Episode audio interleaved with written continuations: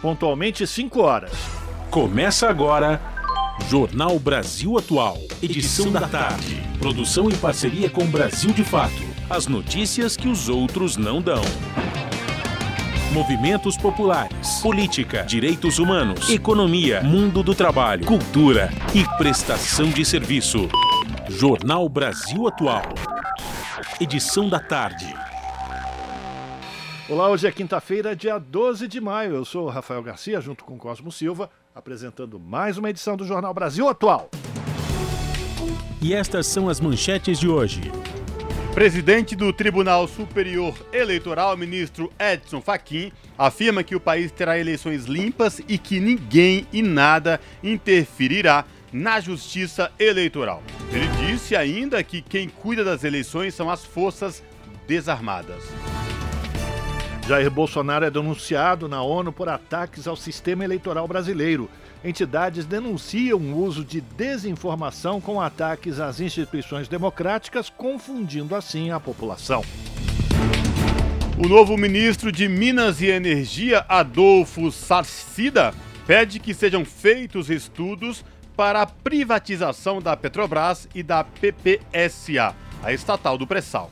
Trata-se do primeiro ato após assumir o ministério no lugar do almirante Bento Albuquerque. O Sindicato dos Metalúrgicos do ABC completa 63 anos nesta quinta-feira. Para celebrar a data, a entidade dá boas-vindas a novos membros da categoria e anuncia a contratação de 350 trabalhadores pela Mercedes-Benz. Senador Paulo Paim quer retomar a política de valorização do salário mínimo. O poder de compra do piso salarial caiu pela primeira vez desde o início do Plano Real em 1994. Novo dossiê de mortes e violências contra a população LGBTI, no Brasil, aponta aumento no número de casos em 2021, quando comparado com o ano de 2020. O estado de São Paulo responde por 44% das ocorrências. Relatório indica a existência de campanha amparada por Bolsonaro e outros políticos conservadores para desacreditar e banir a educação sobre gênero e sexualidade no Brasil. Merendeiras e merendeiros das escolas públicas do estado de São Paulo se queixam da precarização do trabalho nas unidades. Atualmente, a maior parte desses trabalhadores são terceirizados. E pesquisa realizada pela Fiocruz revela que 50% dos pacientes que adoeceram por Covid apresentam sintomas de forma longa da doença. O estudo contabilizou 23 sintomas após o término da infecção aguda. São 5 horas 3 minutos, horário de Brasília. Participe do Jornal Brasil Atual, edição da tarde, por meio dos nossos canais nas redes sociais. facebook.com.br Rádio Brasil Atual. No Instagram, arroba Rádio Brasil Atual. Twitter, arroba RA Brasil Atual. Ou pelo WhatsApp, o número é 11 96893 7672. Você está ouvindo? Jornal Brasil Atual, edição da tarde. Uma parceria com Brasil de Fato. Na Rádio Brasil Atual. Tempo e temperatura. Quinta-feira parcialmente nublada na capital paulista. Neste momento, os termômetros marcam 19 graus. Para hoje, não tem previsão de chuva. Os períodos da noite e madrugada continuarão com tempo nublado e a temperatura fica na casa dos 16 graus. Na região da BC Paulista, a tarde desta quinta-feira é de tempo totalmente nublado. Agora, 18 graus. Olha, tem previsão de chuva fraca e localizada no período da madrugada, chuva rápida e passageira. E a temperatura no período da madrugada na região da BC fica na casa dos 16 graus. Tarde nublada também em Mogi das Cruzes. Agora os termômetros marcam 18 graus. Sem previsão de chuva nos períodos da noite e madrugada na região de Mogi. Só o friozinho que continua. A temperatura fica na casa dos 14 graus durante a madrugada. E em Sorocaba, interior de São Paulo, a tarde desta quinta-feira é de tempo parcialmente nublado, agora 23 graus. Os períodos da noite e madrugada serão de tempo firme, sem previsão de chuva e com céu limpo. A temperatura no período da madrugada fica na casa dos 16 graus. E ó, logo mais eu volto para falar como fica o tempo nesta sexta-feira. A friaca continua. Na Rádio Brasil Atual, está na hora de dar o serviço. 5 horas e 5 minutos. Vamos saber a situação do trânsito na cidade de São Paulo nesta quinta-feira, 12 de maio. Lembrando, olha só, aqui na Avenida Paulista o trânsito está tenso, tenso não, intenso, intenso nos dois sentidos. Tanto quem vai em sentido consolação, como quem vem em sentido paraíso. E neste exato momento, a CT Rafael Garcia e Fábio Balbini, que é a Companhia de Engenharia de Tráfego da cidade de São Paulo, informa que são 47 quilômetros de lentidão em toda a cidade de São Paulo. As regiões que apresentam maiores índices, oeste com 17 km de lentidão e sul com 12 km respectivamente. E atenção você que possui veículo com placas finais 7 e 8, lembrando que hoje é dia de rodízio no centro expandido, portanto você não pode circular se tem carro com placas finais 7 e 8. E agora vamos saber a situação para você que pretende pegar o metrô nesta tarde de quinta-feira, viu? E para felicidade de todos, o metrô informa que todas as linhas do metrô estão com tranquilidade, sem nenhum problema. Trabalhadora trabalhadora que vai utilizar as linhas do metrô da cidade de São Paulo nesta tarde não vão encontrar nenhum problema. E esta mesma situação se repete nos trens da CPTM, que é a Companhia Paulista de Trens Metropolitanos. E como diz a Larissa Borer, ó, oh, daqui a pouco eu volto, daqui a pouco eu vou dar uma informação muito importante para você que vai pegar a rodovia Anchieta rumo à Baixada Santista. A Ecovias, que é a concessionária que administra o sistema Anchieta Imigrantes, informa que neste exato momento instalou a operação Comboio em vigor na rodovia Anchieta.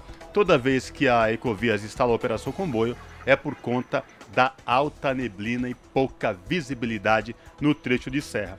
Já pela rodovia dos imigrantes, o trânsito é tranquilo. O motorista que vai para a Baixada Santista pela rodovia dos imigrantes não vai encontrar nenhum problema. Quem vem de lá da Baixada rumo ao ABC e à capital, trânsito tranquilo para quem sobe tanto pela Anchieta como pela rodovia dos imigrantes.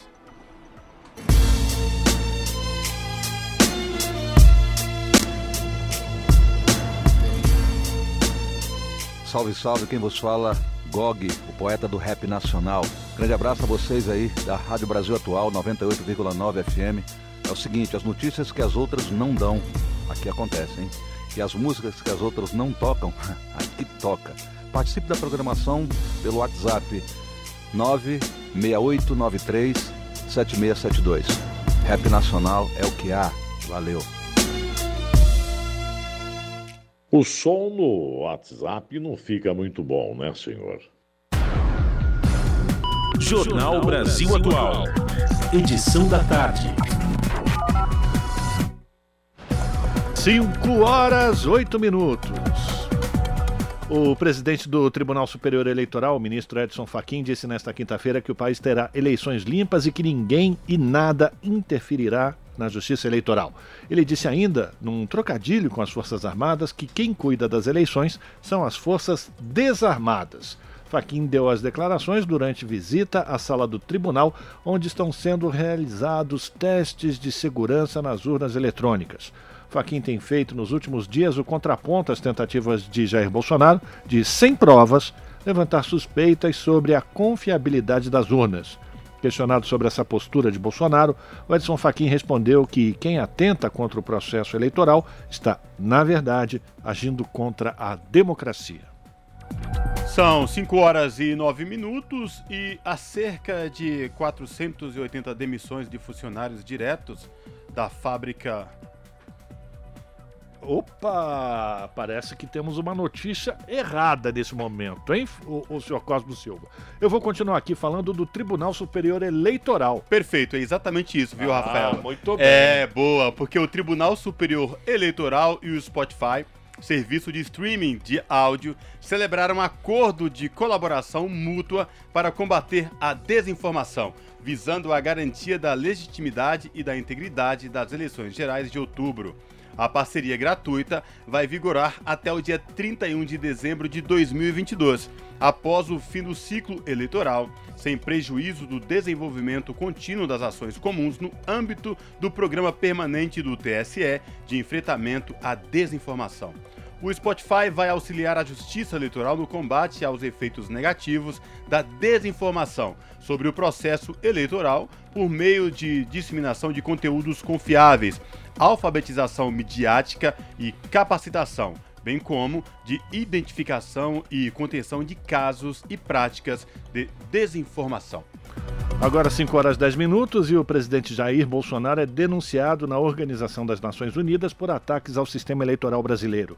Entidades denunciam o uso da desinformação com ataques às instituições democráticas, confundindo a população. As informações com o Douglas Matos.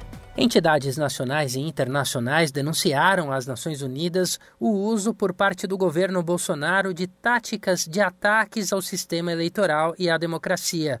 O informe sobre direitos humanos encaminhado à ONU foi divulgado nesta quarta-feira pelo correspondente internacional Jamil Chad, do UOL. O documento aponta para uma difusão de conteúdos desinformativos que tem se direcionado ao ataque às instituições democráticas, buscando comprometer a confiança da população no pleito eleitoral. Esse alerta ocorre diante do aumento das ameaças de golpe do presidente da República contra as urnas eletrônicas, o próprio sistema eleitoral e as instituições, o que vem ganhando respaldo ou vistas grossas não só dos militares, como de setores das Forças Armadas. Um inquérito da Polícia Federal, divulgado na última terça, indica ações de ministros generais desde 2019 em ofensiva contra as urnas eletrônicas. Enquanto, em paralelo, Bolsonaro sinaliza para os apoiadores dele que uma fraude na votação seria possível. As investigações da PF concluíram, por exemplo, que há um nítido propósito de desinformar e de levar parcelas da população a erro quanto à lisura do sistema de votação no país. Além disso, Bolsonaro também estaria alimentando teorias que promovem o fortalecimento dos laços que unem seguidores de determinada ideologia dita conservadora. Na denúncia à ONU, as entidades apontaram que as ameaças à democracia brasileira atingem de forma mais profunda as chamadas minorias. As organizações citaram ainda um levantamento da tretaaqui.org que mostra machismo, ódio ideológico, racismo e LGBTfobia entre os ataques contra candidaturas nas eleições de 2020. E segundo eles, Bolsonaro mobiliza esses discursos de ódio, advertindo ainda para a falta de apuração da crescente onda de crimes cibernéticos.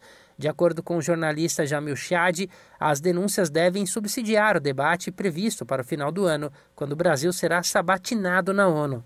O procedimento é previsto para ocorrer a cada quatro anos e faz parte da revisão periódica universal criada para examinar a situação de direitos humanos em cada um dos países. As eleições no Brasil causam preocupação global. Em janeiro, um relatório mundial de 2022 da ONG Human Rights Watch já apontava o presidente brasileiro como uma ameaça aos direitos políticos e civis.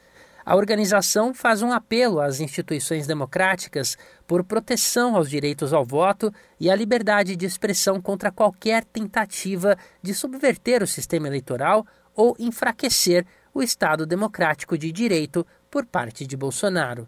De São Paulo, da Rádio Brasil de Fato, com reportagem da Rede Brasil Atual. Locução: Douglas Matos. São 5 horas e 13 minutos. Principais iniciativas na área de educação no governo Bolsonaro foram classificadas como retrocessos em um diagnóstico elaborado por um movimento que envolve 18 organizações da sociedade civil. Entre os pontos elencados e que inspiram preocupações relacionadas aos direitos de crianças e adolescentes estão o programa de escolas cívico-militares, as políticas de educação especial e a de alfabetização, além da prioridade dada pelo governo à regulamentação do ensino domiciliar. O movimento, chamado de Agenda 227 ou 227, será lançado oficialmente nesta quinta-feira. A agenda faz menção ao artigo 227 da Constituição, que preconiza a absoluta prioridade na garantia de direitos de crianças, adolescentes e jovens. Fazem parte da organizações como Instituto Alana, ANDI, Centro de Referência de Educação Integral, Geledes, Instituto da Mulher Negra, Liberta, Instituto Rodrigo Mendes, entre outros.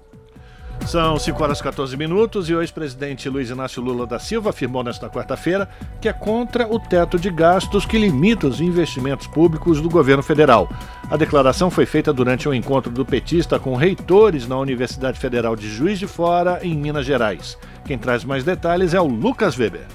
O ex-presidente Lula afirmou que, se voltar ao governo, o teto de gastos em vigor desde 2016 será anulado. O petista falou sobre o tema em um encontro com reitores de universidades públicas em Juiz de Fora, Minas Gerais. Como é que nós vamos recriar essa melhora de vida para as pessoas que todos nós prometemos? Eu posso contar para vocês uma coisa: não haverá teto de gasto no nosso governo. Lula ressaltou, por outro lado, que o fim do teto de gastos não significa irresponsabilidade orçamentária. Para o ex-presidente, é possível aumentar os investimentos em todas as áreas, desde que haja planejamento e perspectiva de crescimento econômico. Não que eu vá ser irresponsável gastar para endividar o futuro da nação, não. É porque nós vamos ter que gastar naquilo que é necessário na produção de ativos produtivos, de ativos rentáveis. A educação é um ativo rentável, é a coisa que dá o retorno mais rápido para que a gente possa produzir. Quem vai derrubar o gasto com relação ao PIB é o crescimento econômico, não é o corte orçamentário. Faça a economia crescer que você vai derrubar a diferença. Lula afirmou que é preciso ser criativo na hora de decidir onde fazer ou deixar de fazer investimentos. E que foi assim que conduziu o governo quando esteve no cargo. Ainda segundo o petista, é preciso incluir as camadas mais pobres no orçamento não só para melhorar a qualidade de vida das pessoas, mas também para reaquecer a economia. A lição que eu aprendi é o seguinte: foi quando nós colocamos o pobre no orçamento da União. Quando uma massa enorme de 36 milhões de brasileiros saíram da miséria absoluta. Quando 40 milhões de brasileiros pobres começaram a ter um padrão de consumo de classe média baixa, você disse que o orçamento é metade do que era em 2015 muitas coisas, está metade do que era em 2015. A única coisa que é o dobro do que era em 2015 é a safadeza, a disfarçatez e a quantidade de mentira que conta o atual ocupante do cargo de presidente da República. Ao falar sobre universidades, Lula se comprometeu ainda a receber os reitores logo no primeiro mês de governo, caso eleito. O ex-presidente afirma que eles terão de fazer parte de uma discussão sobre o país, inclusive fora do campus. Para isso, reforçou a importância da autonomia universitária. Quem tem que indicar o reitor não é o presidente da República que sabe quem é bom para a universidade. Quem sabe quem é bom é quem está lá dentro da universidade. Portanto, vai voltar a tal da autonomia, inclusive com autonomia financeira. A visita do ex-presidente Lula, juiz de fora, fecha a agenda prevista pela campanha do petista a Minas Gerais, que também incluiu Belo Horizonte e o município de Contagem. Da Rádio Brasil de Fato, com reportagem da redação do Rio de Janeiro, locução Lucas Weber.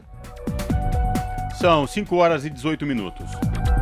O novo ministro de Minas e Energia, Adolfo Sachida, entregou nesta quinta-feira ao ministro da Economia, Paulo Guedes, um pedido para que sejam feitos estudos para a privatização da Petrobras e da PPSA, que é a estatal criada do pré-sal.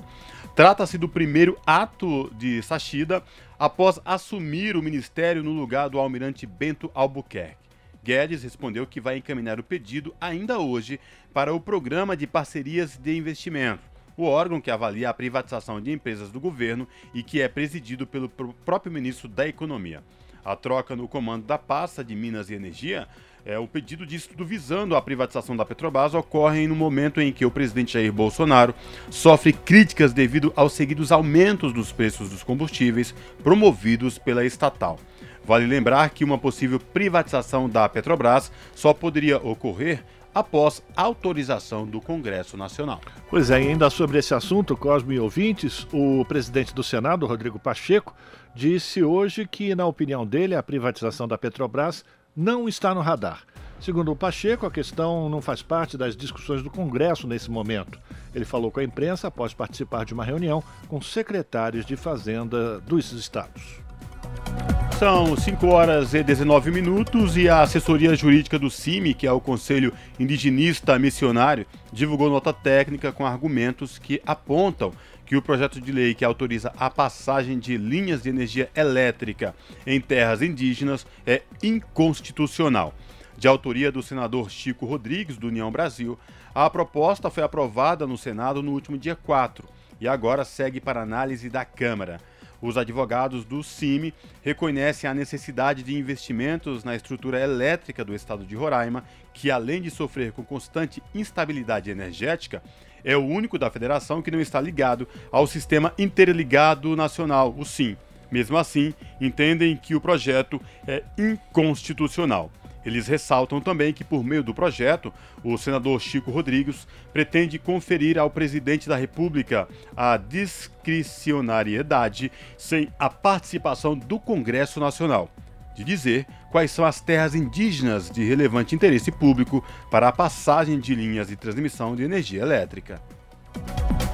São 5 horas e 21 minutos e a reportagem do Brasil de Fato relembra agora o afastamento de Dilma Rousseff que completou seis anos nesta quinta-feira e foi o pontapé para medidas que pioraram a crise econômica vivida pelo país. Agravado pelo governo Bolsonaro, esse cenário empurra brasileiros para a pobreza, começou a ser construído no governo Temer. Os detalhes com Daniel Lamir. Há exatos seis anos, em 12 de maio de 2016, o Senado aprovou a abertura do processo de impeachment de Dilma Rousseff do PT. O golpe recebeu o aval de 55 senadores e a então presidenta foi afastada do cargo naquele momento de maneira provisória. A jovem democracia brasileira, ela está sendo objeto de um golpe por que, que eu chamo esse processo de golpe? Eu chamo esse processo de golpe porque o impeachment sem crime de responsabilidade é um golpe. Com a promessa de destravar a economia e gerar empregos, Michel Temer, do então PMDB, assumiu a presidência da República, mas foi a partir desse momento que foram inaugurados processos de destruição de direitos trabalhistas. Durante a votação no Senado, em maio de 2016, parlamentares favoráveis ao impeachment demonstravam entusiasmo. O senador Magno Malta, do PL, por exemplo, comparou a situação do país na época a um corpo humano. É verdade que nós estamos diante de um corpo febril. Um corpo febril e assaltado de taxas altíssimas de diabetes. O país, hoje o Brasil, é como um corpo diabético. Um corpo febril, com uma taxa muito alta e com uma perna cheia de gangrena, já há muito tempo pronta para ser amputada. Ao longo dos seis anos do golpe, a inflação, a queda no rendimento do trabalho e o desemprego fazem com que o Brasil seja um país habitável apenas para os ricos. Esse cenário é possível graças a muitas mudanças que só puderam ser tomadas sem Dilma na presidência. Na avaliação de especialistas ouvidos pelo Brasil de Fato, o impeachment de 2016 foi resultado de insatisfações de parte da elite política e econômica que exigia cortes mais drásticos nos gastos públicos e redução nos custos com mão de obra.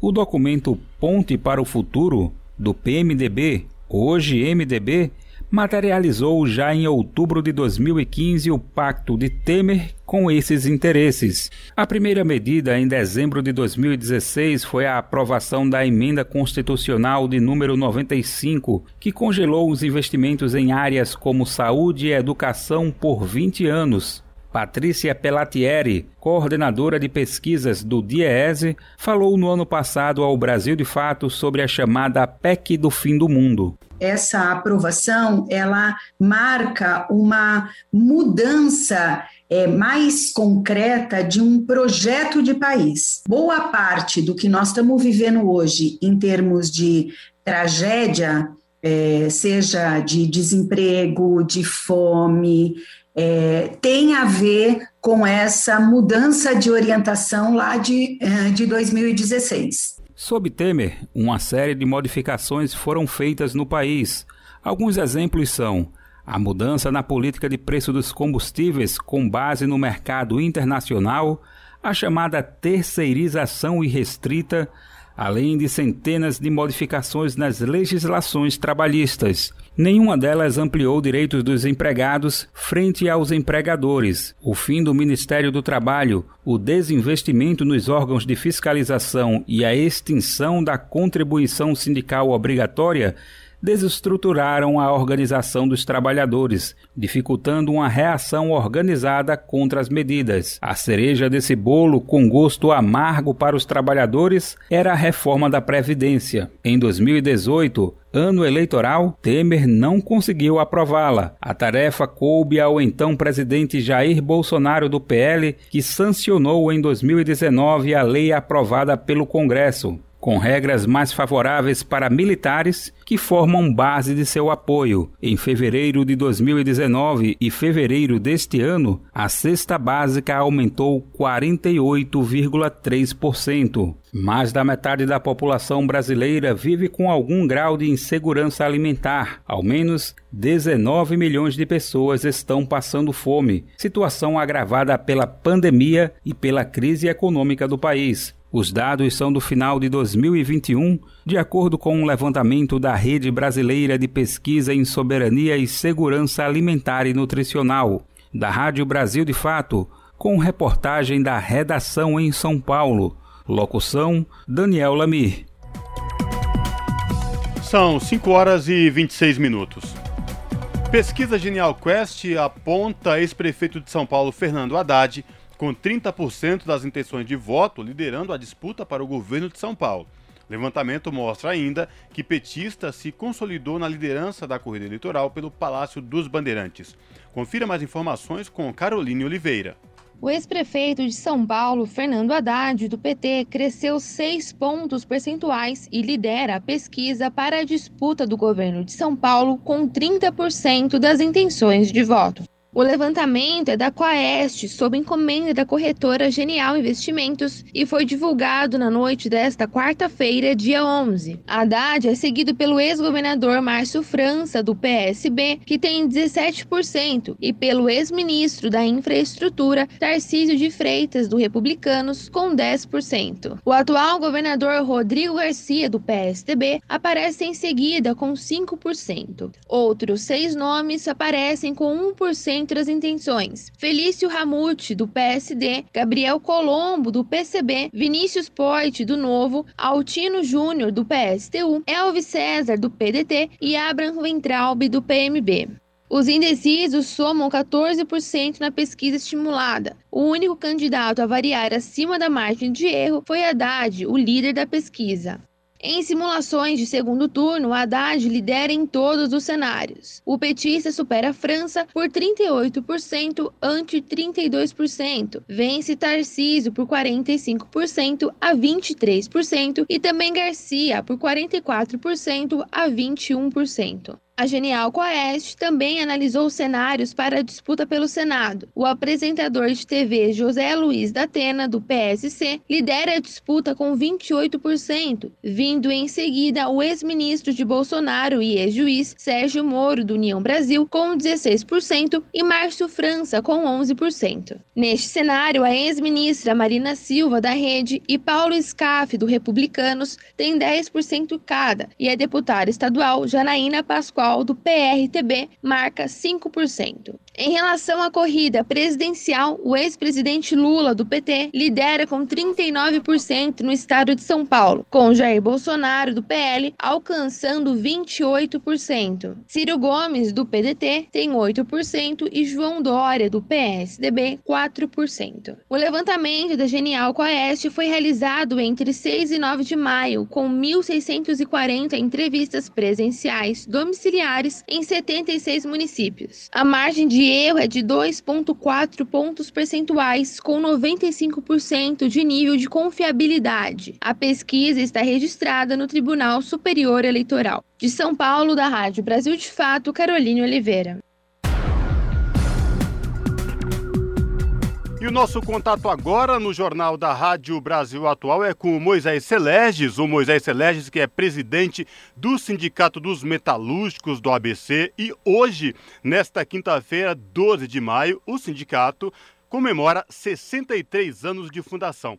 Boa tarde, Moisés. Prazer em falar contigo. Seja muito bem-vindo. Boa tarde, Cosmo e aos ouvintes. Moisés, 63 anos de fundação do Sindicato dos Metalúrgicos. Esse sindicato, considerado um dos mais importantes da América Latina e do mundo, um papel é, muito importante na luta por direitos e, acima de tudo, na luta por democracia do país. Fala pra gente como que é chegar a 63 anos de fundação desta casa aí tão importante para os trabalhadores brasileiros, Moisés. Bom, Cosmo, lógico, estamos felizes aqui, completando os nossos 63 anos, e aqui na, na atividade agora, conversando com os companheiros, é, a gente vem relembrando, porque o nosso sindicato ele tem, é um sindicato que tem muita história para contar, tivemos muitas alegrias, é, choramos algumas vezes também, mas esse sindicato dos metalúrgicos é, do ABC Paulista, na verdade, ele é muito maior do que uma categoria, né? Porque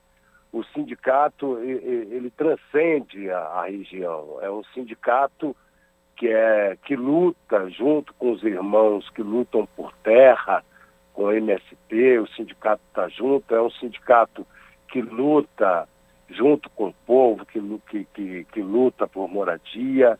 O sindicato ele luta pelo, pelo fim da, da miséria, pelo fim do desemprego, então, o sindicato, ele chegou aos 63 anos, uma maturidade, é, que é um sindicato que pertence à classe trabalhadora brasileira. Ele não pode só é, pertencer a uma categoria como a nossa metalúrgica. É um sindicato que vai muito além.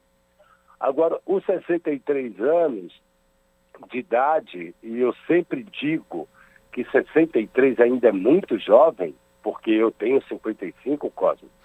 Então, nós somos jovens e temos experiência e a força e a vontade da juventude, né? Aquela vontade, aquela garra da juventude, esse sindicato nunca perdeu, por isso é um sindicato que é, que tem história para contar e vamos continuar fazendo histórias no próximo 63 anos também.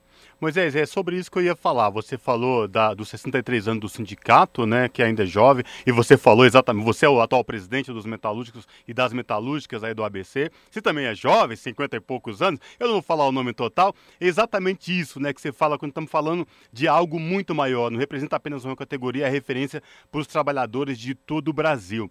E neste, neste momento aí no Sindicato dos Metalúrgicos, vocês estão realizando um ato para celebrar os 63 anos de existência dos metalúrgicos do ABC e também é, de tudo que vem acontecendo e a expectativa de vocês daqui para frente, não é? Hoje aqui na nossa atividade, aqui está toda a nossa direção e, e, é bom lembrar que a nossa direção ela está no chão de fábrica, que são os comitês sindicais de empresa, então são diretores da nossa direção plena que estão aqui nessa atividade agora aqui no sindicato aonde daqui a pouco a gente vai fazer uma comemoração. Estamos recebendo convidados, né, aqui no nosso aniversário, né, o, o, o, o prefeito de Mauá, né, o Marcelo presente aqui conosco. Que é metalúrgico, que é metalúrgico de é, origem, metalúrgico, né? É metalúrgico também, a Pati, vice-prefeita de Diadema, enfim.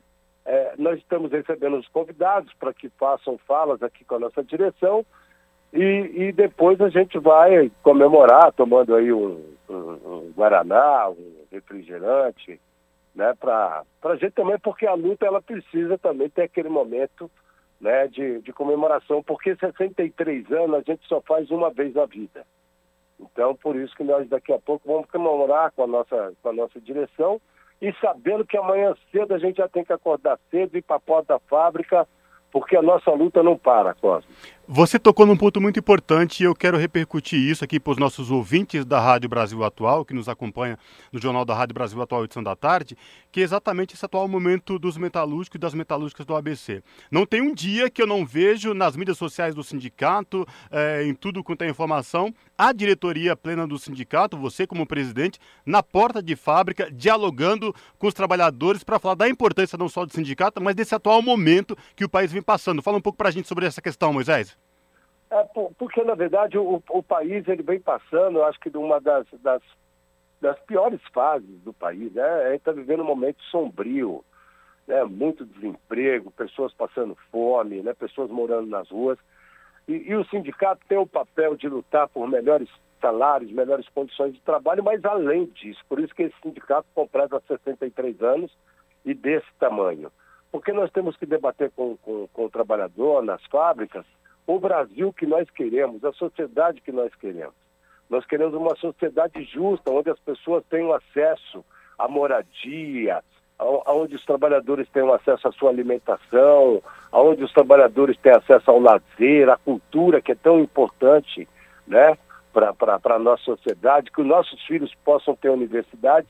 E do jeito que está aqui, o país está vivendo, é, o, o país não está vivendo o, a gente, os trabalhadores não, não estão no momento feliz. E nós temos que lutar para mudar esse tipo de situação. E é por isso que essa direção do nosso sindicato está nas portas de fábrica, está dialogando.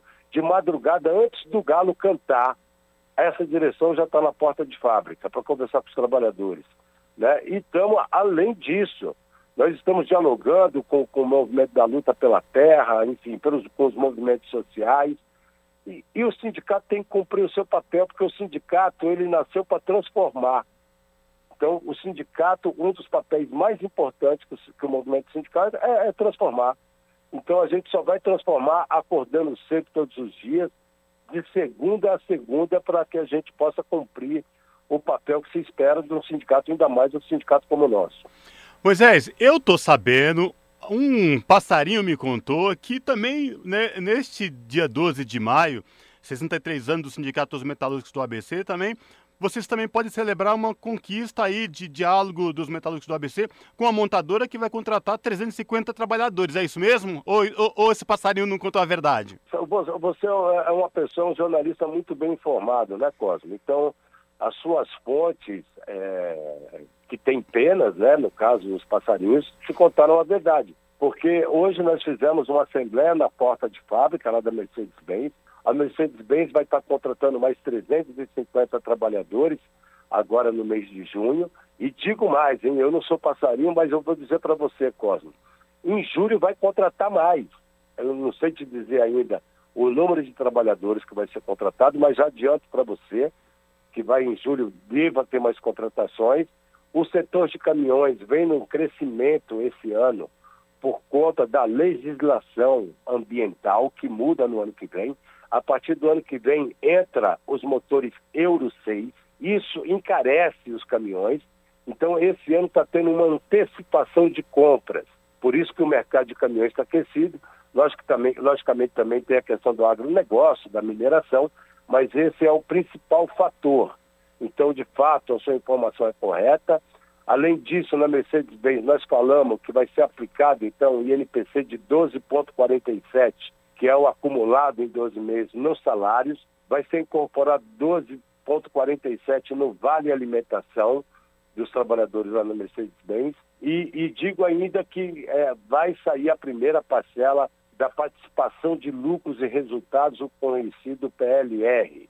Então fizemos a assembleia para informar os trabalhadores. Diante de tanta notícia ruim que a gente tem todo dia, uma notícia boa, mas mesmo assim nós não ficamos satisfeitos porque nós queremos que todo dia tenha notícia de contratação de trabalhadores, que a, que a, que a indústria possa voltar a crescer, que a economia possa voltar a crescer. A gente não fica feliz, é lógico que ficamos pelo fato de ser uma notícia boa, mas queremos mais. Os trabalhadores não se contentam com 350 trabalhadores contratados, porque existem milhões de desempregados nesse país que necessitam levar comida para a mesa também, Cosme. É verdade, Moisés, mas a gente tem que, é, no momento tão delicado que esse país vem passando com ataques e retrocessos, ontem, por exemplo, foi votada uma medida provisória no Congresso que é, é, mais ainda a classe trabalhadora, mas notícias como essa, da contratação da Mercedes-Benz, da aplicação do NPC, da PLR, a participação da PL, tem que festejar assim, num momento tão delicado que a gente tem, vem passando. Essa conquista é uma conquista dos trabalhadores, tem o intermédio do Sindicato dos Metalúrgicos do ABC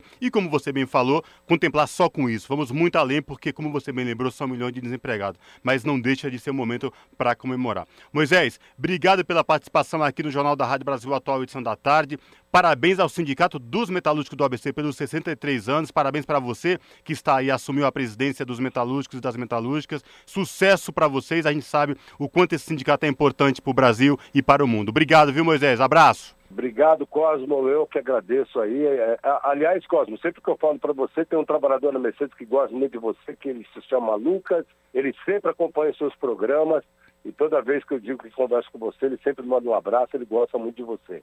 Tá bom? Tamo junto, Cosmo. Estou aqui na hora que vocês precisarem. Valeu, Moisés. Abraço para Moisés, abraço para Tamara, assessora, abraço para Lucas, trabalhador da Mercedes. Falamos aqui com Moisés Celeges, presidente do Sindicato dos Metalúrgicos do ABC, aqui no jornal Brasil Atual. Você está ouvindo? Jornal Brasil Atual, edição da tarde. Uma parceria com Brasil de Fato. 5 horas 40 minutos.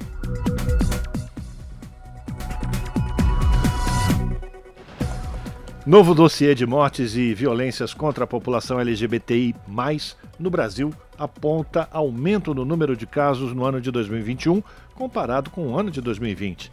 O estado de São Paulo responde por 44% dessas ocorrências. Confira mais detalhes na reportagem de Larissa Borer.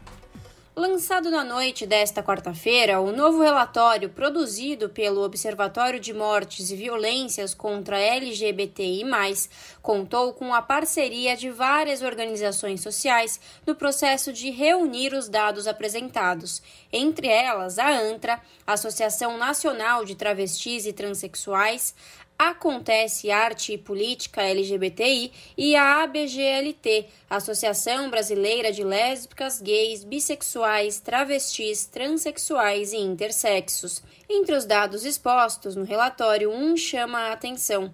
O Brasil, pelo quarto ano consecutivo, é o país que mais mata pessoas LGBTQIA, em todo o mundo. No ano de 2021, o número de casos envolvendo violência ou assassinato desta parcela da população aumentou consideravelmente em relação ao ano de 2020, quando foram registradas 237 mortes. Já no ano passado, foram 316 mortes em todo o país. Para Alexandre Bogas, diretor executivo da Acontece Arte e Política LGBTI, e um dos três coordenadores do observatório, essa diferença em relação ao número de mortes entre os anos de 2020 e 2021 tem a ver com o período mais crítico da pandemia, mas também é reflexo do atual governo, conservador e preconceituoso, que estimula as pessoas a serem violentas e partir para a agressão. Um outro ponto que vale ressaltar é que 2020 foi o ano principal da pandemia, né? Então, naquele momento, realmente, as pessoas deixaram de sair, de trabalhar, de muitas questões de se envolver, né? A cultura não estava tendo, casas de show, entre outras questões. É, então, essa é uma análise específica, porque se a gente olhar no gráfico dos últimos anos, 2020 baixou bem referente aos outros. Então, vale ressaltar isso para a gente também entender que, como que está esse processo. É, 2021 começa-se a, a, voltar um pouco mais ao normal a nossa vida, né? Aos poucos a gente começou a ter esse processo. É, então a gente acaba novamente a se tornar expostos, né? A essas violências cotidianas do dia a dia, né? Então isso também já traz para a gente uma questão. Fora que um outro ponto, já falando sobre essa quantidade de mortes o porquê, né? Como eu vejo assim, é, quando entra 2020 com esse novo governo atual, né, muito difícil para nós, né? É, nós também a população LGBTI+ também ficou com muito medo e procurou se resguardar porque não sabia do que vinha nesse processo. Isso também a gente vê como um reflexo da diminuição naquele momento, né?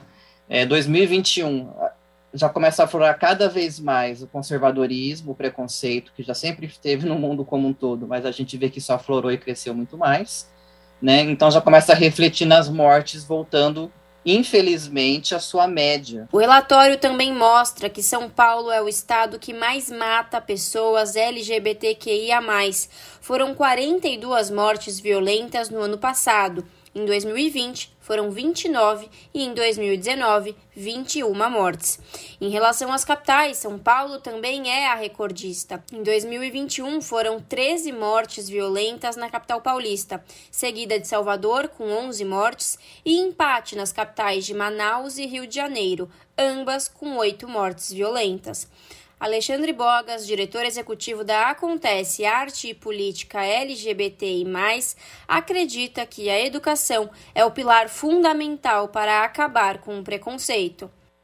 A população nunca pôde discutir abertamente as questões de diversidade, de gênero, orientação sexual, né, identidade de gênero, direitos sexuais e reprodutivos, né, as questões né, da, das mulheres, aí a gente envolve todo esse papel, está tudo em conjunto, né, então, a população já nunca pôde discutir isso abertamente. A gente não consegue discutir isso na nossa família, porque as pessoas não são formadas para isso e não conseguem fazer.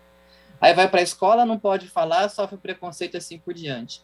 Nós só vamos conseguir mudar toda essa situação quando a gente realmente puder falar abertamente, com tranquilidade, para se ouvir e ser ouvido, entendeu? Para construir essa diversidade sexual e de gênero, né, que a gente existe nesse mundo, enquanto a gente não conseguir fazer isso, né, que é através da educação, não vai se mudar. Então, assim, eu ve, ao meu ver, né, como Alexandre, eu vejo que o processo principal de mudança radical é a educação. É a educação na escola, na saúde, na empresa, em casa, na praça, aonde você puder falar e puder discutir, né? Quando eu falo formação, né? Numa conversa, é, esse eu vejo como a, a, a solução principal que demanda tempo. O preconceito acontece em várias esferas da sociedade e, na maioria das vezes, começa em casa, onde a própria família se volta contra a pessoa LGBTQIA.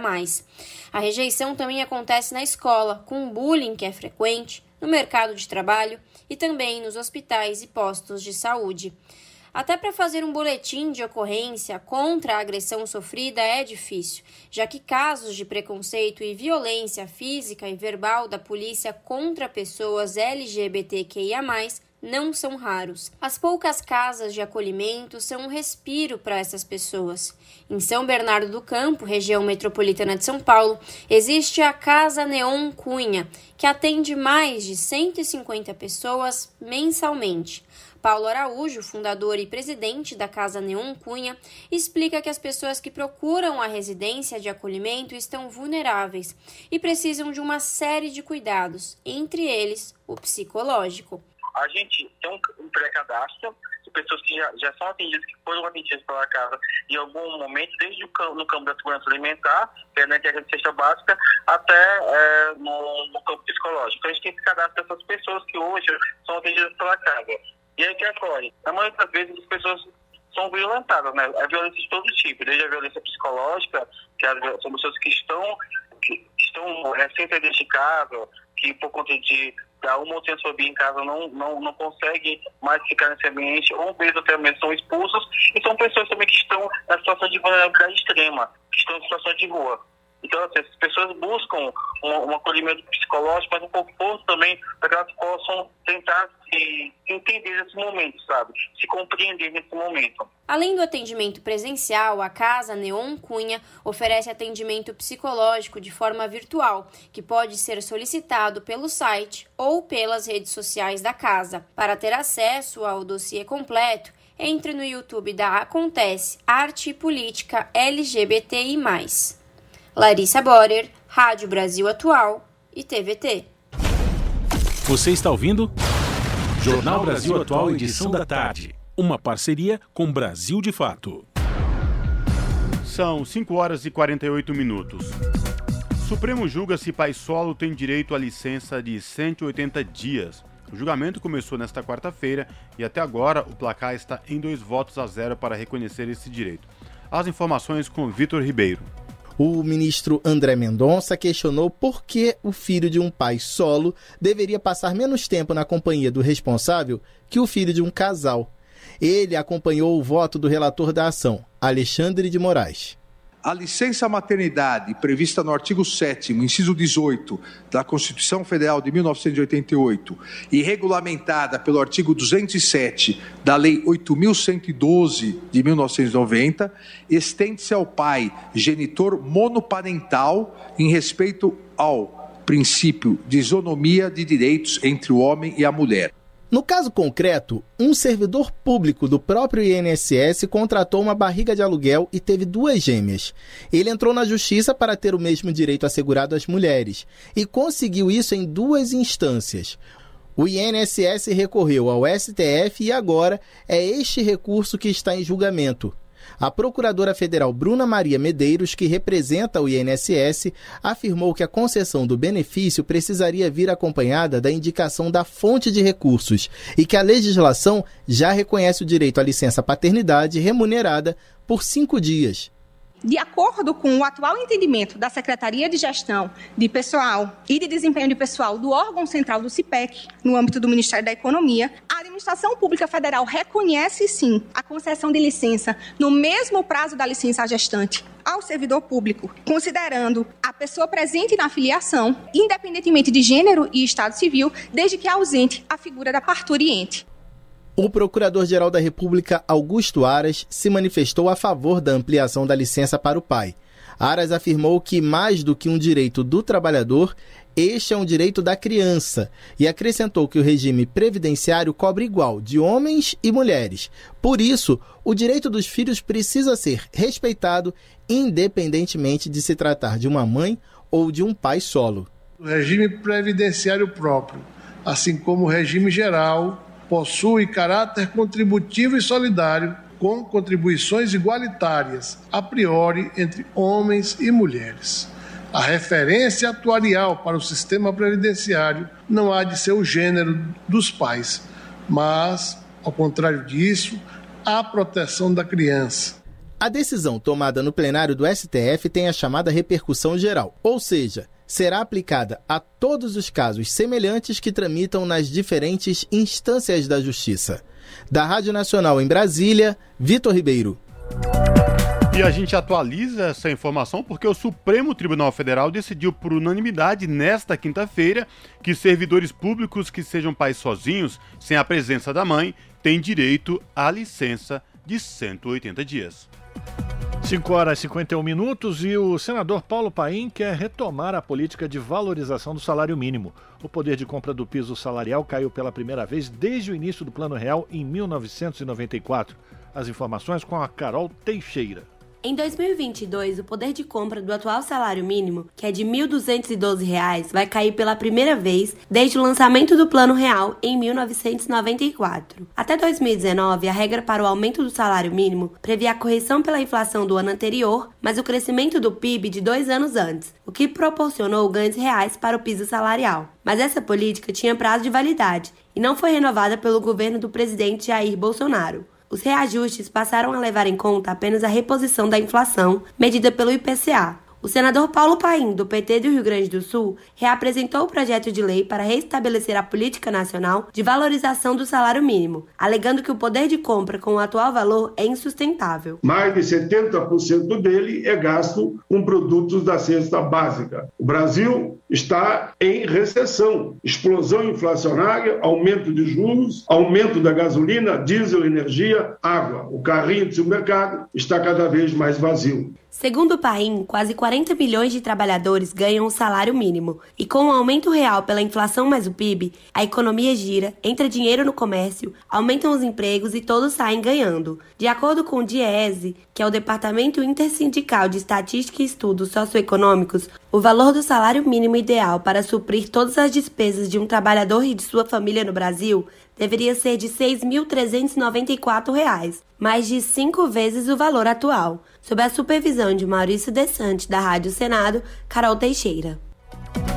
São 5 horas e 53 minutos. A gente continua falando sobre a desvalorização do salário mínimo. Agora, conversando com o Vinícius Kochinski, que é repórter do Brasil de Fato, lá em Curitiba, que também produziu uma matéria que está disponível para todos e todas no site do Brasil de Fato, brasildefato.com.br, mostrando que o trabalhador hoje passa mais da metade do mês tendo que trabalhar para conseguir comprar uma cesta básica. Não é isso, Vinícius? Boa tarde, bem-vindo. É, boa tarde. É, é, isso, é a constatação é, de uma pesquisa do DIESE, que acompanha o valor da cesta básica em 17 capitais do país. É, e hoje um trabalhador que cumpre uma jornada de trabalho de 220 horas semanais e ganha, semanais não, mensais, desculpa, e ganha um salário mínimo por mês, ele trabalha cerca de 145 horas para comprar uma cesta básica é, estipulada pelo DIEESE, dá quase 65% da jornada mensal desse trabalhador para ele adquirir esses produtos da cesta básica. Esse, essa quantidade de horas que o trabalhador precisa trabalhar para conseguir comprar a cesta básica, ela não, é, não era tão alta desde 2005. E isso tem a ver com a desvalorização do salário mínimo é, frente à inflação. É, a partir de 2017, principalmente, o salário mínimo não, não consegue recuperar o valor é, perante ao crescimento da inflação no Brasil e o trabalhador precisa trabalhar cada vez mais horas para adquirir a cesta básica. Vinícius, Cosmo falando, boa tarde para você. E ao que tudo indica, a tirar pelo que a equipe econômica de Jair Bolsonaro com seu ministro Paulo Guedes vem fazendo, esse poder de compra vai ficar cada vez mais reduzido, porque basta ir a um supermercado, a um açougue, para ver o quanto os preços estão caros. Não só isso, né? Os serviços também, como por exemplo água, luz, gás de cozinha, enfim, o salário mínimo está praticamente é, é, corroído por conta desses aumentos constantes e que vem acontecendo diariamente, né? É, boa tarde, Cosmos é, realmente é, a gente tem aí uma, uma dupla, um duplo problema para o trabalhador, né? É, primeiro é a falta de reajuste real do salário mínimo. É, só para constar, o governo do presidente Jair Bolsonaro deve ser o primeiro desde a implantação do Plano Real em que não haverá aumento real do salário mínimo para o trabalhador. É, isso, esses dados saíram esta semana, né? O, durante o governo SHC, os oito anos de governo SHC, o salário mínimo teve aumento de mais de 50%. Durante o governo de, do ex-presidente Lula, também mais de 50%. Aliás, o presidente Lula aí campeão é, em reajustes reais ao salário mínimo. Durante o governo da presidente Dilma, também 12% de aumento real. E até durante o governo do presidente Temer, houve aumento real para o salário mínimo levando em conta as previsões de inflação e os reajustes que já foram aplicados ao salário mínimo, para os trabalhadores durante o governo Bolsonaro não haverá aumento real do salário mínimo. E o outro problema que se soma a isso é o aumento de preços que é generalizado no Brasil, né? É, a inflação vem crescendo mês a mês, a inflação dos alimentos é ainda maior que a inflação é, média de todos os produtos e o trabalhador que ganha um salário mínimo, ele gasta um percentual muito alto do seu salário para comprar os produtos da cesta básica. Ou seja, ele já vem ganhando cada vez menos frente à inflação e gastando cada vez mais com, com alimentos para se manter mês a mês. E o governo Bolsonaro não tem agido para tentar conter esses alimentos. Para a matéria do Brasil de Fato, eu ouvi alguns economistas que sugerem é, a criação de estoques públicos de alimento, que sugerem uma política de, de tentar conter as exportações de alimentos do Brasil para fora do país, para reduzir, para conter o aumento de preços aqui no Brasil, mas o governo Bolsonaro aparentemente não está disposto a, a lançar mão dessas políticas. Pois é, Vinícius, o que a gente vê é que esse é um governo de destruição realmente, né? Todas aquelas políticas que serviam como um colchão de amortecimento para essas crises para o trabalhador, eles foram retirados e agora a gente fica nessa expectativa de que nessa campanha política a gente consiga retomar aquilo que foi destruído e tentar reconstruir novamente, né? É, existe um, um debate sobre isso, né? O ex-presidente Lula, que é o candidato líder nas pesquisas, tem falado muito sobre esse assunto, falado que quer é, reativar a política de valorização do salário mínimo, que por sinal foi institucionalizado, virou lei durante o governo dele. Ele também tem dito que, que é, é preciso garantir que os trabalhadores se alimentem bem, tenham o mínimo necessário para se manter. E esse é um debate que eu acho que vem se tornando cada vez mais forte no Brasil por causa do aumento da inflação. Né? É, a inflação acumulada nos últimos 12 meses já chega a 12%, ou seja, é mais de 1% de aumento nos preços dos produtos por mês. É, a gente está voltando a, a, níveis de inflação que a gente não via desde diante do plano real e isso pressiona muito a qualidade de vida do trabalhador brasileiro. Bom, quero agradecer a participação do repórter Vinícius Kochinski, que é do Brasil de Fato, falando direto de Curitiba, sobre a matéria que é o nosso ouvinte, a nossa ouvinte pode acompanhar acessando o site do Brasil de Fato, brasildefato.com.br, que mostra como o poder de compra do salário mínimo foi corroído pelo governo Bolsonaro. Hoje, um trabalhador que ganha salário mínimo precisa trabalhar mais de mais, metade do mês só para comprar a cesta básica. E isso que, e vamos lá, hein? Uma cesta básica bem limitada. Vinícius, obrigado pela tua participação, um abraço para você, parabéns pela matéria e a gente volta a se falar mais vezes, tá bom? Um abraço, prazer. Conversamos com o Vinícius Kochinski aqui no jornal Brasil Atual. Rádio Brasil Atual. Para sugestões e comentários, entre em contato conosco por e-mail redação@jornalbrasilatual.com.br ou WhatsApp DDD 11 96893 7672. Acompanhe a nossa programação também pelo site redebrasilatual.com.br.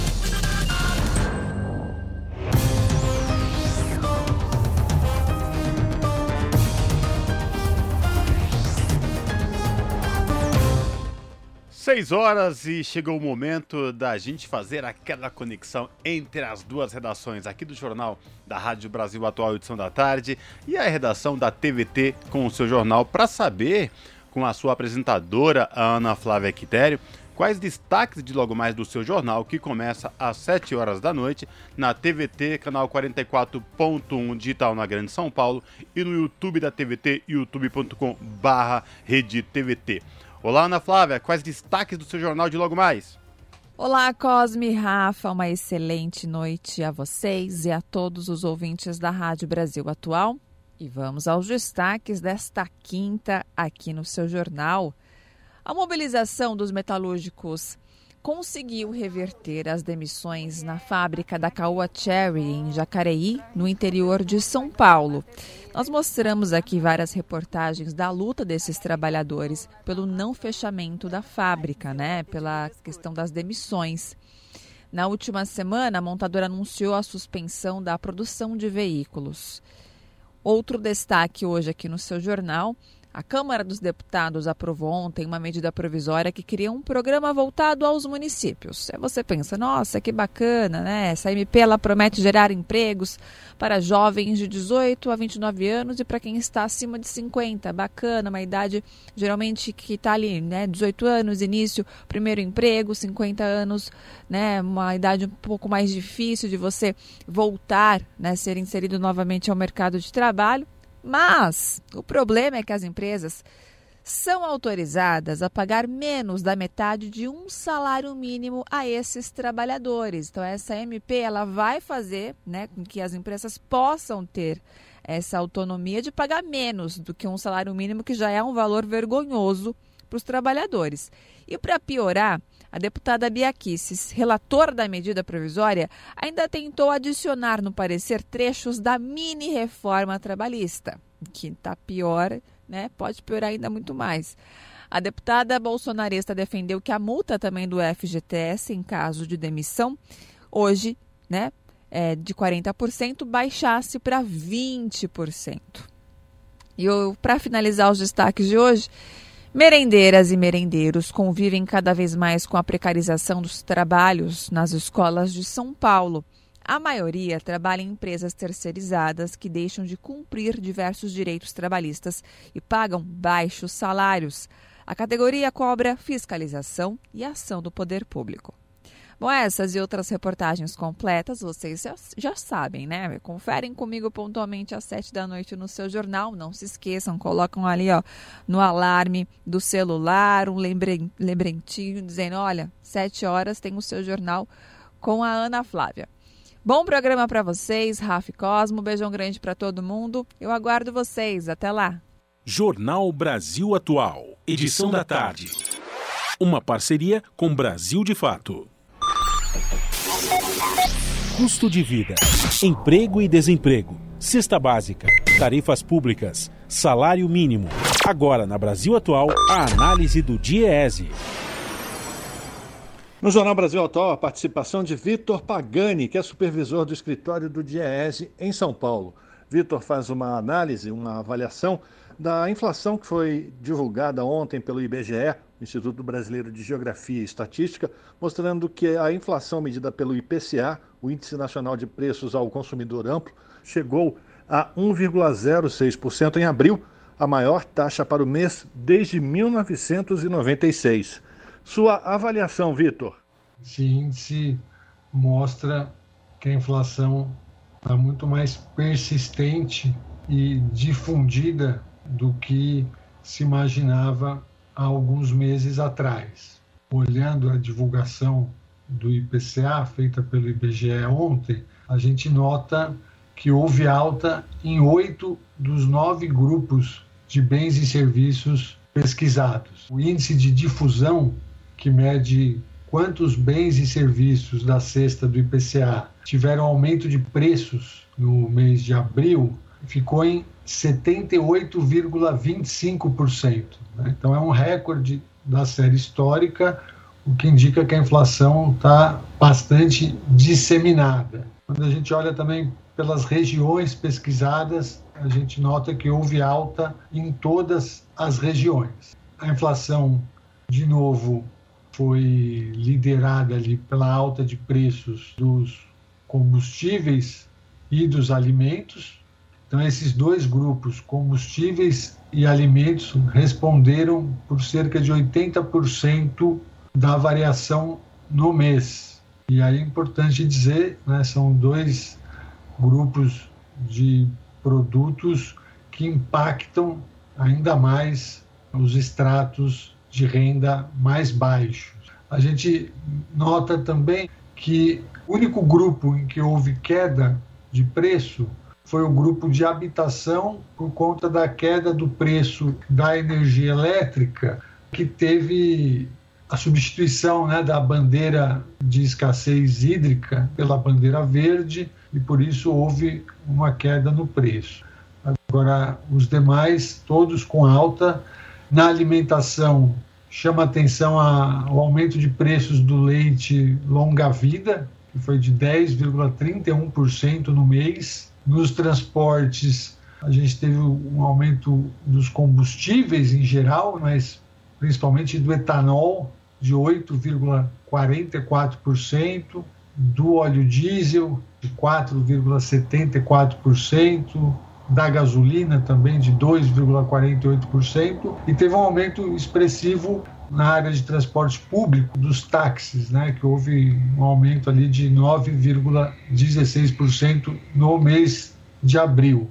Passagens aéreas também aumentaram bastante, 9,48%, e na área de saúde e cuidados pessoais, a gente teve alta, alta é, dos produtos farmacêuticos, Lembrando que o, o governo autorizou reajuste de até 10,89% no preço dos medicamentos a partir de 1 de abril. Então a gente vê uma inflação bastante disseminada e esse índice é o índice de abril, ainda não captou esse último reajuste da Petrobras, né, anunciado na segunda-feira, o preço do diesel, reajuste de 8,87% no preço do diesel. O reajuste no diesel, a gente sabe que ele aumenta os custos de produção, logística, então ele deve impactar agora no mês de maio e tornar essa alta de preços, né, ou ma manter essa inflação elevada por mais alguns meses. Então, dessa forma, o que se estimava né, que o IPCA chegasse no fim do ano de 2022 ali entre 7% e 8%, essas estimativas já estão sendo revistas para 9% e até 10%. Há o risco da gente terminar o ano com uma inflação ainda de dois dígitos. Esse foi Vitor Pagani, supervisor do escritório do Diese em São Paulo, aqui no jornal Brasil Atual. As notícias que os outros não dão. Jornal Brasil Atual. Edição da tarde. Uma parceria com Brasil de Fato. 6 horas e 9 minutos. Relatório da Human Rights Watch evidencia a existência de uma campanha para desacreditar e banir a educação sobre gênero e sexualidade no Brasil, que foi encampada pelo presidente Jair Bolsonaro e outros políticos conservadores. A reportagem é de Rodrigo Gomes. A organização defensora de direitos humanos Human Rights Watch lança nesta quinta-feira o relatório Tenho Medo. Esse era o objetivo deles: esforços para proibir a educação sobre gênero e sexualidade no Brasil. O documento analisa 217 projetos de lei apresentados e leis aprovadas entre 2014 e 2022, destinados a proibir explicitamente o ensino ou a divulgação de conteúdo sobre gênero e sexualidade nas escolas. E também as tentativas de banir a chamada ideologia de gênero ou doutrinação nas escolas municipais e estaduais. A organização também documentou um esforço político para desacreditar e restringir a educação sobre gênero e sexualidade, reforçada pelo governo de Jair Bolsonaro, bem como a ação de outros políticos e grupos conservadores que buscam amplificar essa mensagem para fins políticos.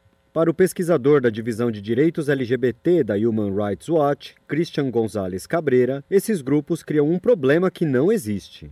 Educação sobre gênero e sexualidade é usada como ferramenta política eh, por políticos que querem se popularizar entre determinada parcela da população. O, o presidente Bolsonaro é um exemplo claro disso. Eh, historicamente, ele atacou esse tipo de educação usando, por exemplo, desinformação. Eh, ele está inventando um problema que não existe, que as crianças estão sendo doutrinadas nas escolas com a chamada ideologia de gênero. É, e claro, existem algumas partes conservadoras da sociedade brasileira que se opõem a, a que as crianças aprendam sobre, sobre diversidade é, sexual. Mas também é verdade que muitos brasileiros querem que as crianças e adolescentes aprendam sobre saúde, sobre tolerância. Mas infelizmente eles são enganados por informações é, perigosas e enganosas de políticos é, oportunistas. A organização entrevistou 32 professores de escolas públicas de oito estados brasileiros que revelaram ter medo de abordar gênero e sexualidade em sala de aula, devido aos esforços legislativos e políticos para desacreditar tal material. Os docentes também relataram ter sofrido assédio de diretores, parlamentares ou membros de grupos conservadores, e até mesmo terem sofrido processos administrativos e inquéritos policiais por abordarem gênero e sexualidade. Para Christian, as tentativas de suprimir a educação sobre gênero e sexualidade são baseadas em preconceito e prejudicam os direitos à educação e à não discriminação por orientação sexual ou identidade de gênero. O pesquisador destaca ainda que a escola é um espaço essencial para o acesso à informação de crianças e jovens, e isso não impede as famílias de também debater o assunto. A educação sobre gênero e sexualidade é material didático é, para promover práticas seguras e informadas para prevenir violência de gênero, desigualdade de gênero, doenças sexualmente transmissíveis, é, gravidez precoce, etc. E esses problemas começam muito cedo na sociedade. E a escola é um lugar ideal para aprender a prevenir esse tipo de problemas na sociedade. Claro, de, de forma adequada à idade, é, com profissionais capacitados para conversar sobre isso com, com os alunos e alunas. E, claro, os pais também devem ensinar é, seus filhos sobre esse tipo de material, mas infelizmente nem todos os pais são capazes de fazer isso e algumas crianças podem não se sentir à vontade para conversar com seus pais sobre isso. A escola, então, pode ajudar a mediar essas conversas. Christian também avalia que os ataques à educação sobre gênero e sexualidade privam crianças e adolescentes de informações sobre saúde, condutas abusivas e violências. Uma situação muito grave em um país como o Brasil, que registra altos índices de violência contra as mulheres e a população LGBT, bem como de abusos contra crianças e adolescentes e gravidez precoce. É, esse tipo de informação é necessário para aprender como cuidar do seu corpo, como prevenir doenças sexualmente transmissíveis e como tratar os outros com respeito. Também previne a gravidez precoce, por exemplo. É, obviamente, essa informação sempre tem que ser apropriada para a idade eh, das crianças e adolescentes é, é precisa ser baseada na ciência. É, de fato, muitos currículos brasileiros em nível federal e estadual já protegem o ensino eh, desse tipo de informação, eh, mas, no entanto, os ataques políticos e legislativos a esse tipo de educação ameaçam a, o desenvolvimento das crianças e sua saúde. A Human Rights Watch defende que todas as casas legislativas brasileiras devem imediatamente retirar ou rejeitar projetos de lei ou revogar leis que violem os direitos de estudantes de aprender sobre gênero e sexualidade. Também defende que as autoridades nos níveis federal, estadual e municipal deixem de politizar a educação sobre gênero e sexualidade ou usá-la como estratégia para ganho político. A organização lembra ainda que o Brasil possui leis e diretrizes sobre o tema e que há decisões do Supremo Tribunal Federal, além de normas internacionais de direitos humanos, que protegem o direito à educação integral em sexualidade. O relatório completo está disponível no site da Human Rights Watch. Rodrigo Gomes, Rádio Brasil Atual e TVT.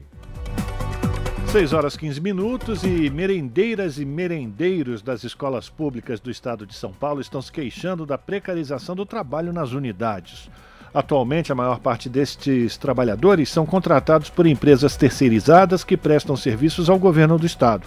Entre os principais problemas enfrentados pela categoria estão a falta de pagamento, demissões em massa, baixos salários e os contratos intermitentes, que permitem que as empresas contratem os funcionários pagando somente pelas horas trabalhadas. A precarização resulta em problemas físicos e emocionais nos funcionários. Acompanhe na reportagem de Júlia Pereira.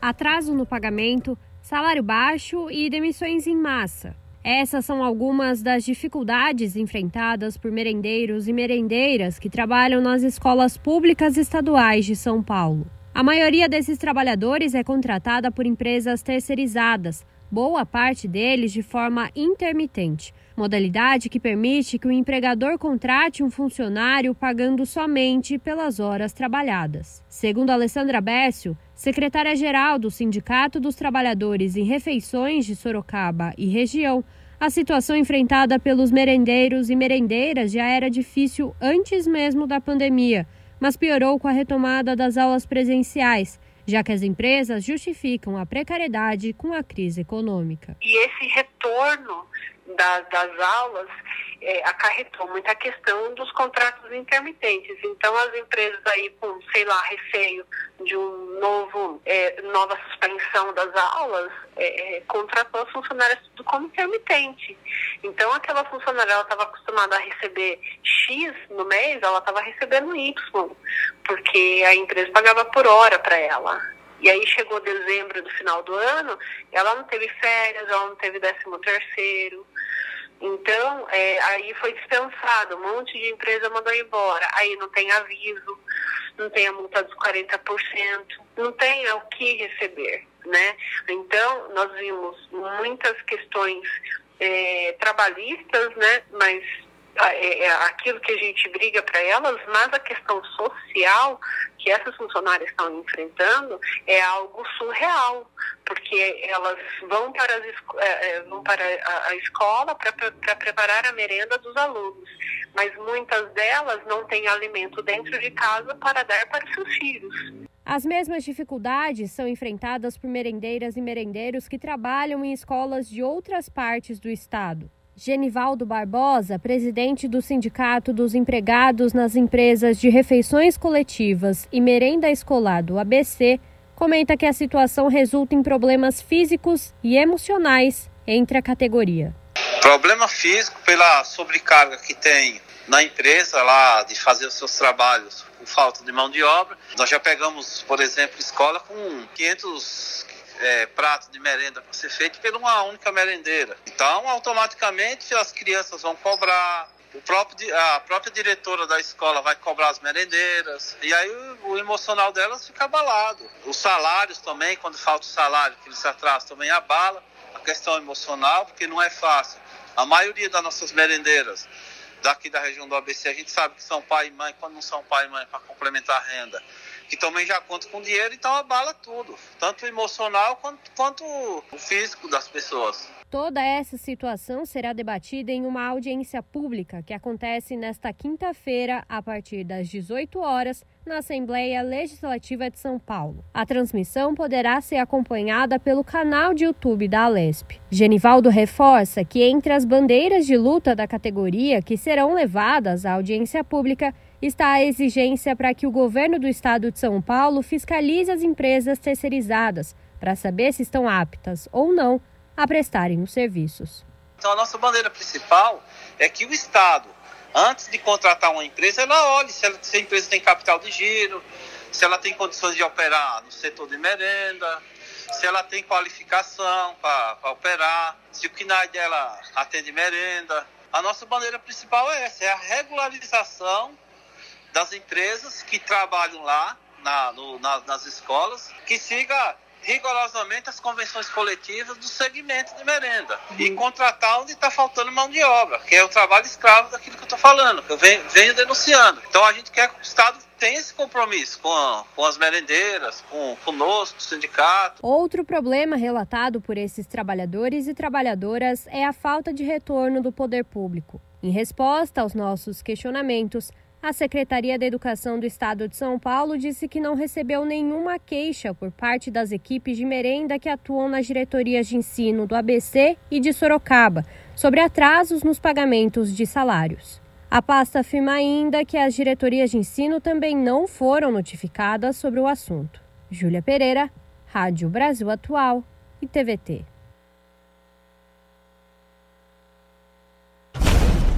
Você está ouvindo? Jornal Brasil Atual, edição da tarde. Uma parceria com Brasil de Fato. São 6 horas e 20 minutos. Pesquisa realizada pela Fiocruz revela que 50% dos pacientes que adoeceram por Covid apresentam sintomas de forma longa da doença. O estudo contabilizou 23 sintomas após o término da infecção aguda. As informações com Fabiana Sampaio. Metade das pessoas diagnosticadas com Covid-19 apresenta sequelas que podem perdurar por mais de um ano. Um estudo da Fiocruz Minas acompanhou por 14 meses 646 pacientes e verificou que mais de 50% deles tiveram sintomas pós-infecção, caracterizando o que a Organização Mundial da Saúde classifica como Covid longa. Ao todo, a pesquisa contabilizou 23 sintomas após o término da infecção aguda. Fadiga, que é um cansaço extremo que dificulta as atividades rotineiras é a principal queixa entre os pacientes. Também estão entre as sequelas mais citadas tosse persistente, dificuldade para respirar, perda do olfato ou paladar e dores de cabeça frequentes. Além disso, chamaram a atenção dos pesquisadores os transtornos mentais, como insônia, ansiedade e tontura. E entre os relatos, há ainda sequelas mais graves, como a trombose, diagnosticada em 20 pacientes. Outra surpresa para os pesquisadores é que os resultados mostraram ainda que os sintomas pós-infecção se manifestam nas três formas da doença: grave, moderada e leve. Rafaela Fortini, pesquisadora da Fiocruz Minas, que coordena o estudo, reforça que ainda há muito a se esclarecer sobre a Covid longa e que é preciso dar a devida importância à doença. Em muitos casos, a gente consegue ver uma correlação entre aqueles sintomas primários que foram sentidos né, pelo paciente durante a infecção aguda são os mesmos, em muitos casos, que continuaram como as sequelas da Covid longa. Mas em outros muitos casos, é, as sequelas que ficaram, que apareceram, não têm uma relação direta ou não foram sentidas durante a infecção aguda, afetando inclusive outros órgãos. Então a gente precisa aprofundar o nosso conhecimento a partir de agora para entendermos como essa Covid longa está, está acontecendo. A presença de sete comorbidades, entre elas hipertensão crônica, diabetes, cardiopatias, câncer, doença renal crônica, tabagismo ou alcoolismo, levou à infecção aguda mais grave e aumentou a chance de ocorrência de sequelas, de acordo com o um estudo da Fiocruz Minas. Os pesquisadores também ressaltaram a importância das pessoas buscarem os serviços de saúde para o tratamento da Covid longa. Da Rádio Nacional no Rio de Janeiro, Fabiana Sampaio.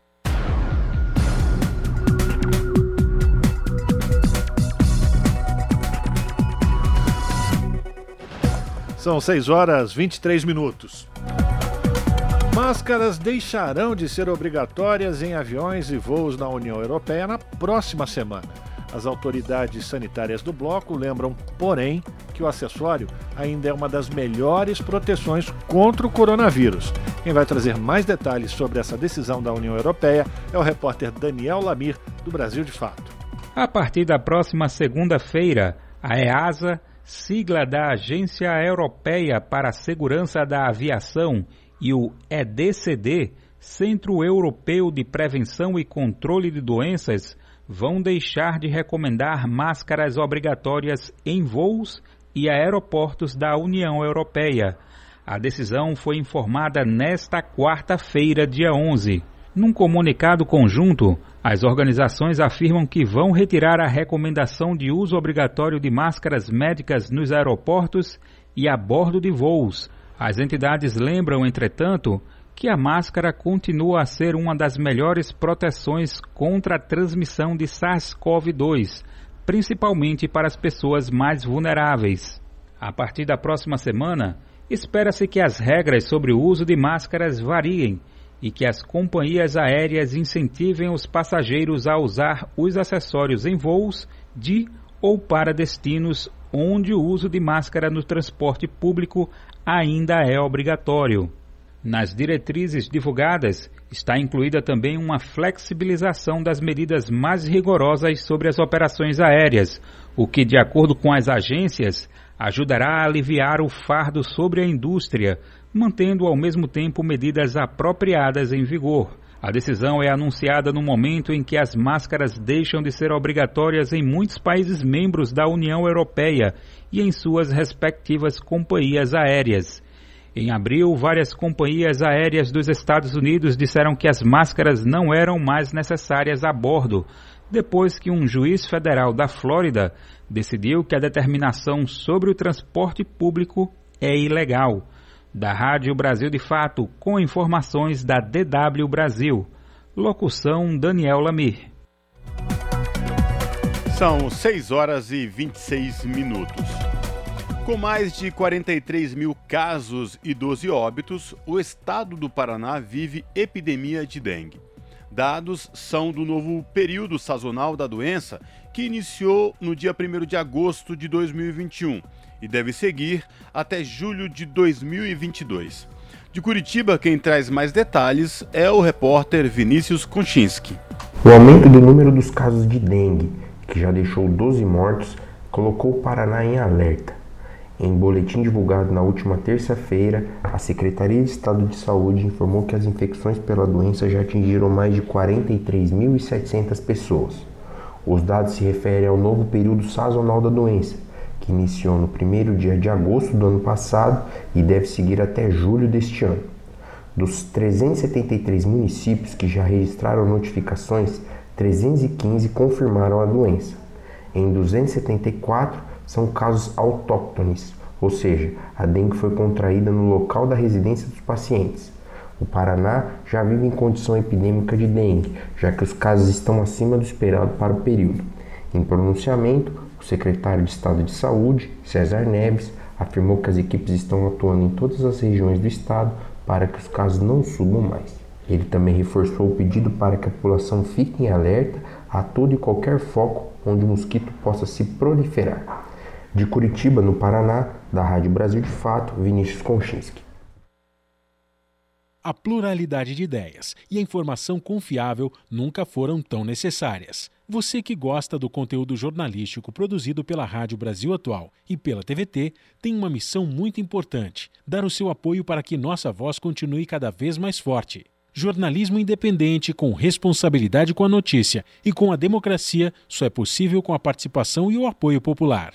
Acesse o site catarse.me/tvt, faça a sua assinatura e nos ajude com sua contribuição. Rádio Brasil Atual e TVT. Compromisso com a notícia. Compromisso com você.